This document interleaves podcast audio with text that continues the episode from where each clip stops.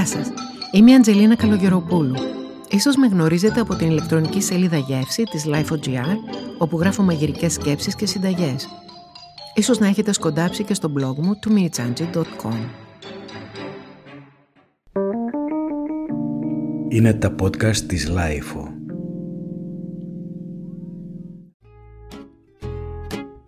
Περίεργο τι του λείπει του καθενός μας αυτή την εποχή του δεύτερου lockdown. Κάτι περίεργες και γραφικές νοσταλγίες αναδύονται από το τίποτα. Όπως η χαλαρή βόλτα και το χάζι στην οδό Αθηνάς. Κατανοητό θα μου πεις, με το φαγητό ασχολείσαι, η Βαρβάκιος και η κάθετη της Αθηνάς είναι η μέκα του φαγητού και όπως κάθε μέκα προσφέρει ανάταση ψυχής και νου, έμπνευση δηλαδή και καινούργιες ιδέες. Αυτά λέγαμε μέσα στο αυτοκίνητο με τον καλό μου φίλο Δημήτρη, χρόνια λογιστή μου, που με χαρά κληρονόμησα από τον πατέρα μου που είχε λογιστεί τον πατέρα του και που μοιραζόμαστε το ίδιο πάθος για τα μαγειρικά υλικά. Είτε εξωτικά είναι αυτά, είτε απλά, είτε πρωτότυπα, είτε πραγματικά αγνά, σε όμορφες συσκευασίες ή απλά με μια ιστορία γύρω τους. Μοιραζόμαστε δηλαδή όχι μόνο τη χαρά της ανακάλυψης των καλών πρώτων υλών για τα μαγειρέματά μας, αλλά κυρίως τη μυθολογία τους. Πες μας μια ωραία ιστορία για το προϊόν σου και όχι μόνο υποκλεινόμαστε και αγοράζουμε από μια ντουζίνα, αλλά τώρα στο lockdown το συζητάμε μέχρι εξαντλήσεως πριν αγγίξουμε θλιβερότερα θέματα όπως η αύξηση του ΕΦΚΑ, ας πούμε, εν μέσω κοροναϊού.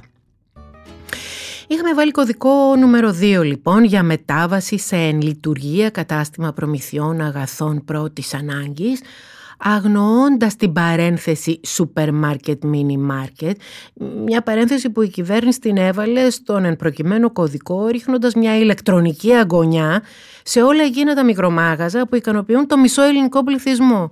Ε, πολλούς από εμάς δηλαδή που επιμένουμε ακόμα να προμηθευόμαστε τη φέτα μας και το ριζόγαλο της προτίμησής μας από τον κύριο Βασίλη κάπου στην Αττική, αψηφώντας τα 10 χιλιόμετρα οδήγημα από το σπίτι μας. Ούτε και τώρα μας πείραζε που θα οδηγούσαμε 10 χιλιόμετρα για φύλλα γιουφκά μέχρι το μαγαζάκι στην Αθηνά 39. Είχαμε τηλεφωνήσει πρώτα, το οποίο είναι ένα κάποιο ξενέρωμα, ας πούμε, μιας και άλλη χάρη έχει το αυθόρμητο μαγείρεμα, να πεταχτείς δηλαδή τσακ μπαμ με το μέτρο μέχρι την Αθηνά ή να παρκάρεις έτσι παράνομα για δύο λεπτά για μια μαγειρική έμπνευση της στιγμής που απαιτεί ένα συστατικό που μόνο εκεί μπορείς να το βρεις. Τέλος πάντων πήγαμε προγραμματισμένα, ο μαγαζάτρος μας είχε διαβεβαιώσει ότι θα παραλάμβανε φρέσκα γιουφκά την Τετάρτη με το κτέλ από την Κομωτινή. Θράκη, Πόντος, Αρμενία, Γεωργία, Τουρκία. Όλες οι κουζίνες αυτές τους χρησιμοποιούν τους γιουφκάδες. Όλες οι κουζίνες αυτές από τον Κάφκασο μέχρι την Ελλάδα τους γεμίζουν αιώνες τώρα με τα τυριά τους, τα αλαντικά τους, τον παστούρμά τους, τα χόρτα και τα μυρωδικά τους και κάνουν αυτές τις τεράστιες τραγανές πίτες που αποτελούν ένα ολόκληρο κεφάλαιο στην παραδοσιακή κουλτούρα της χώρας τους. Κανείς μα κανείς δεν άνοιξε άζυμο φίλο για να κάνει πίτα τα παλιά τα χρόνια λέμε τώρα. Έτσι τουλάχιστον όπως τη σκεφτόμαστε εμείς σήμερα την πίτα. Σε μια ολόκληρη υπερπαραγωγή στο σπίτι, πολλές φορές με αμφίβολα αποτελέσματα ή σαν παιχνιδάκι στα χέρια των έμπειρων μαγείρων. Ένα απλό ζυμάρι άνοιξε ο αρχαίος Σιμών Πρόγονος, βιαστικά βιαστικά. Ένα βασικό ζυμάρι με αλεύρι, νερό και αλάτι στα πολύ κατόπινα χρόνια πρόσθεσε και λίπος, ελαιόλαδο ή αυγά. Το ζύμωσε, το άπλωσε να στεγνώσει και αυτοσχεδίασε. Γέμισε με ό,τι λαχανικό είχε ο κήπος, με ό,τι άγριο χόρτο είχε η φύση, ό,τι περισσέψε από τυριά και κρεατικά ή λιγάκι από το χθεσινό φαγητό και το ακούμπησε έτσι στολισμένο ή σκέτο πάνω σε μια καυτή πλάκα ή το έχωσε για λίγα λεπτά σε ένα καυτό ξυλόφουρνο. Για να αξιοποιήσουμε τα περισσεύματα και να μην πεταχτεί στα σκουπίδια τίποτα. Γι' αυτό ανακαλύψαμε εμείς οι άνθρωποι μάγειροι εξ ανάγκης τις πίτες. Για να βάλουμε ένα βιαστικό φαΐ στο τραπέζι μας μετά τη δουλειά στα χωράφια, γεωργοί και κτηνοτρόφοι καθώς ήμασταν οι περισσότεροι εκείνα τα χρόνια. Άσχετα αν μερικοί αργότερα το γλέντισαν το ζυμαράκι τους και το στόλισαν με μέλι ή με τυρί. Αλλά το ζυμαράκι αυτό δεν ήταν τίποτα περισσότερο από το αποτέλεσμα μιας επανάστασης, της Γεωργικής Επανάστασης. Τότε δηλαδή που προσθέσαμε λίγο νερό στο σταρένιο αλεύρι, μια και το στάρι ήταν η πρώτη επίσημη σχεδιασμένη καλλιέργεια ας πούμε του ανθρώπου εκεί κάπου κάτω στη Μεσοποταμία και πάνω σε μια καυτή πέτρα φτιάξαμε το πρώτο ψωμί και κατά συνέπεια την πρώτη βάση πίτας.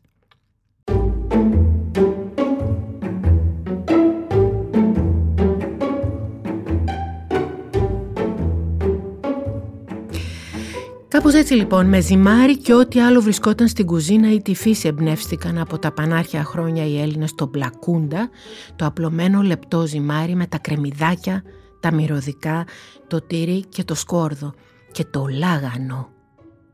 Οι Ιταλοί στη Σαρδινία από το 7000 ήδη π.Χ. Ε, την πρώτη πίτσα, το πούμε, για να κάνουν λίγο πιο νόστιμο το απλό ζυμάρι τους. Οι Κινέζοι τα τηγανιτά πουγκιά wonton και τα dumpling στον ατμό και στη Λατινική Αμερική τα τάκος και τις τορτίγες τους με λεπτό ζυμάρι από αλεύρι καλαμποκιού και τις αργεντίνικες επαράδες.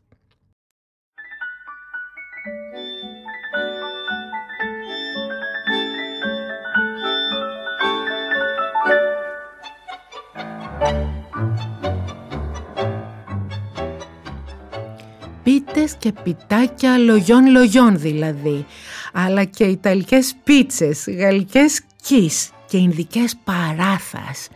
Και αφράτα ναν, σκέτα ή λουσμένα με καυτό γκί, κριτικά λιχναράκια και μελιτίνια σαντορίνης, κλικιά από τη Λίμνο, μικονιάτικες κρεμμυδόπιτες και μελόπιτες, μπουγάτσες, μπατσαριές και πλαστή από καλαμποκάλευρα της Θεσσαλίας, μπουρέκιας και παστά καλτσόνε και τυροπιτάκια και πόσες ακόμα παραλλαγές ανάλογα με το γαστριμαργικό πλούτο ή την ανέχεια της εποχής, της περιοχής και του κάθε νοικοκυριού και φυσικά το κέφι του αιώνιου μάγειρα που εις τους αιώνας των αιώνων έπλαθε και πλάθη κάποιο είδους φίλου για κάποιο είδους πίτα.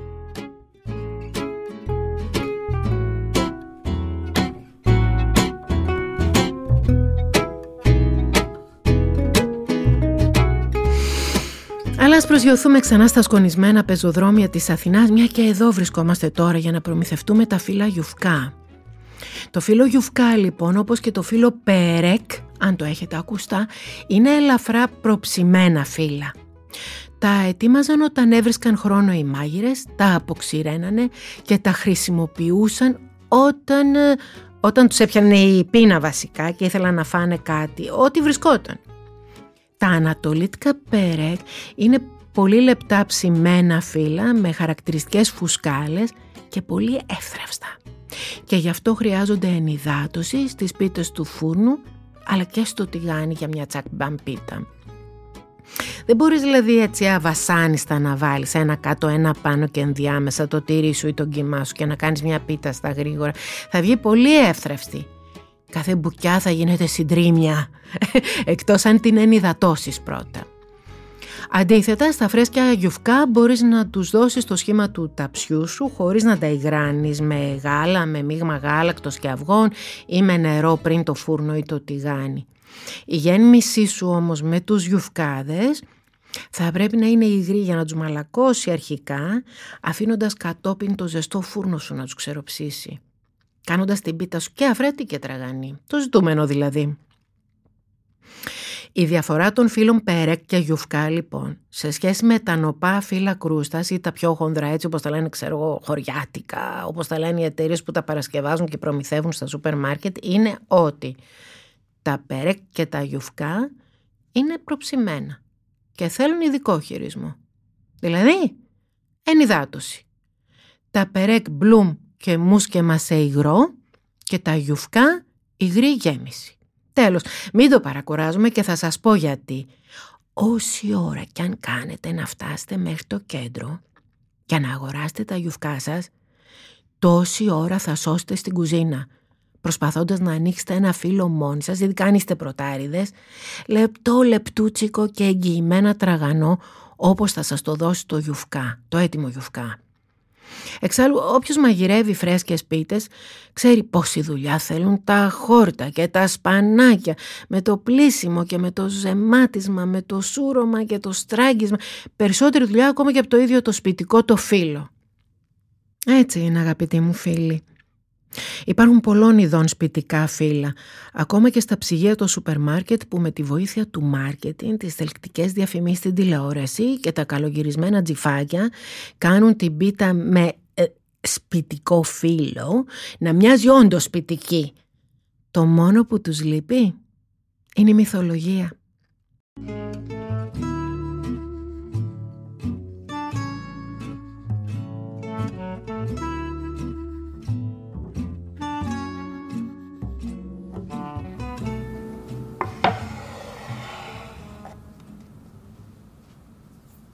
Να και μια συνταγή για πίτα.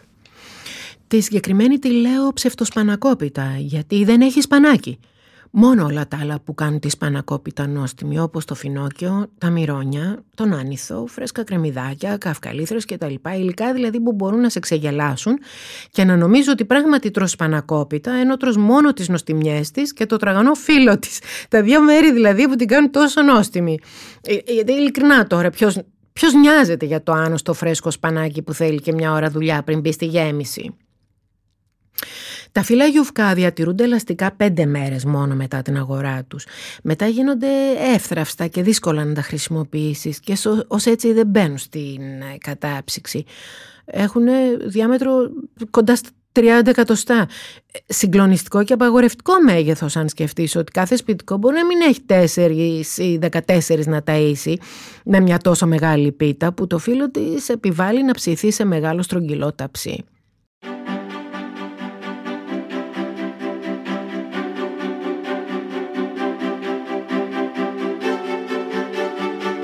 Εκτός αν ανήκετε στην κατηγορία των ανθρώπων που τους, όπως εγώ, που τους αρέσουν τόσο πολύ οι πίτες που μπορείτε να τη τρώτε κάθε μέρα. Για μια εβδομάδα ας πούμε. Ή στους τυχερούς που τους αρέσει να μοιράζονται την πίτα τους. Και δυο πάντως είναι πολύ καλή λόγοι για να τη φτιάξετε. Είναι νόστιμη, αρωματική και τραγανή. Θα χρειαστούμε πέντε φύλλα γιουφκά, ένα πακέτο δηλαδή, Δυο ματσάκια φρέσκα κρεμμυδάκια με αρκετό από το πράσινο μέρος τους ψιλοκομμένα, ένα ματσάκι άνηθο και αυτό ψιλοκομμένο, ένα ματσό μυρόνια και καυκαλίθρες, ένα μικρό φινόκιο ψιλοκομμένο με τα τριχοειδή φύλλα του, τέσσερα αυγά χτυπημένα με ελάχιστο αλατάκι και περίπου ένα τέταρτο ελαιόλαδο μέσα στη γέμιση και φυσικά ελαιόλαδο για το άλυμα του ταψιού και των φύλων. Θα χρειαστούμε ένα κιλό πικάντικη φέτα κεφαλονιάς ή παρνασού, χονδροσπασμένη και τρία κουταλάκια του γλυκού μαύρο πιπέρι. Τουλάχιστον, της πάει της πανακόπιτας το μαύρο πιπέρι. Εγώ βάζω και ένα τσίκα αποξηραμένο δυόσμο γιατί του δίνει μια φρεσκάδα. Και για τη διακόσμηση της πίτας θα χρειαστούμε ένα φλιτζάνι γεμάτο με σουσάμι, ηλιόσπορους, μαυροκούκι, κολοκυθόσπορους, ό,τι έχετε στο σπίτι ας το πούμε και φυσικά ένα μεγάλο ταψί στρογγύλο. Θα προθερμάνουμε το φούρνο στους 180 βαθμούς, προτιμότερο στη ρύθμιση με αέρα. Και μετά πλένουμε τα λαχανικά και τα αρωματικά, τα στραγγίζουμε καλά, χωρίς να τα στίβουμε, έτσι. Τα ψιλοκόβουμε σε ένα μπολ, προσθέτουμε και τα υπόλοιπα υλικά και το λάδι και τα ανακατεύουμε απαλά με ένα πυρούνι. Το μείγμα μας είναι ελαφρύ και υγρό. Στο καλά λαδωμένο ταψί μας ακουμπάμε το πρώτο φύλλο τεντωμένο, καλύπτοντας λιγάκι τα πλαϊνά του ταψιού. Το λαδώνουμε και ακουμπάμε το δεύτερο λίγο τσαλακωμένο στη μέση. Ρίχνουμε το μισό μείγμα στο ταψί, σκεπάζουμε με ένα αλάδοτο και τσαλακωμένο φύλλο και προσθέτουμε το υπόλοιπο μισό μείγμα. Σκεπάζουμε με ένα τσαλακωμένο φύλλο, το λαδώνουμε και ακουμπάμε το πέμπτο και τελευταίο τεντωμένο φύλλο. Το λαδώνουμε προσέχοντας να διπλώσουμε καλά τις άκρες του φύλλου προς τα κάτω και να τις βολέψουμε όμορφα στα πλαϊνά τυχώματα του ταψιού κλείνοντας έτσι με ασφάλεια το μείγμα μέσα στην πίτα. Θα ραντίσουμε καλά με νερό, θα τα αφήσουμε 10 λεπτάκια να μαλακώσουν. Τα υπόλοιπα φύλλα μέσα θα μαλακώσουν από τα υγρά των λαχανικών, μη σας νοιάζει αυτό. Θα χαράξουμε σε κομμάτια μικρά ή μεγάλα όπως μας αρέσει και θα ψήσουμε για 50 λεπτά, μια ωρίτσα μέχρι η πίτα να ξεκολλάει από το πάτο του ταψιού όταν το κουνάμε και από τα τυχώματά του. Θα αφήσουμε να κρυώσει για πέντε λεπτά μόλις βγει, χωρίς να τη σκεπάσουμε και θα απολαύσουμε μια πολύ όμορφη, νόστιμη, αρωματική και τραγανή πίτα με φύλλα γιουφκά.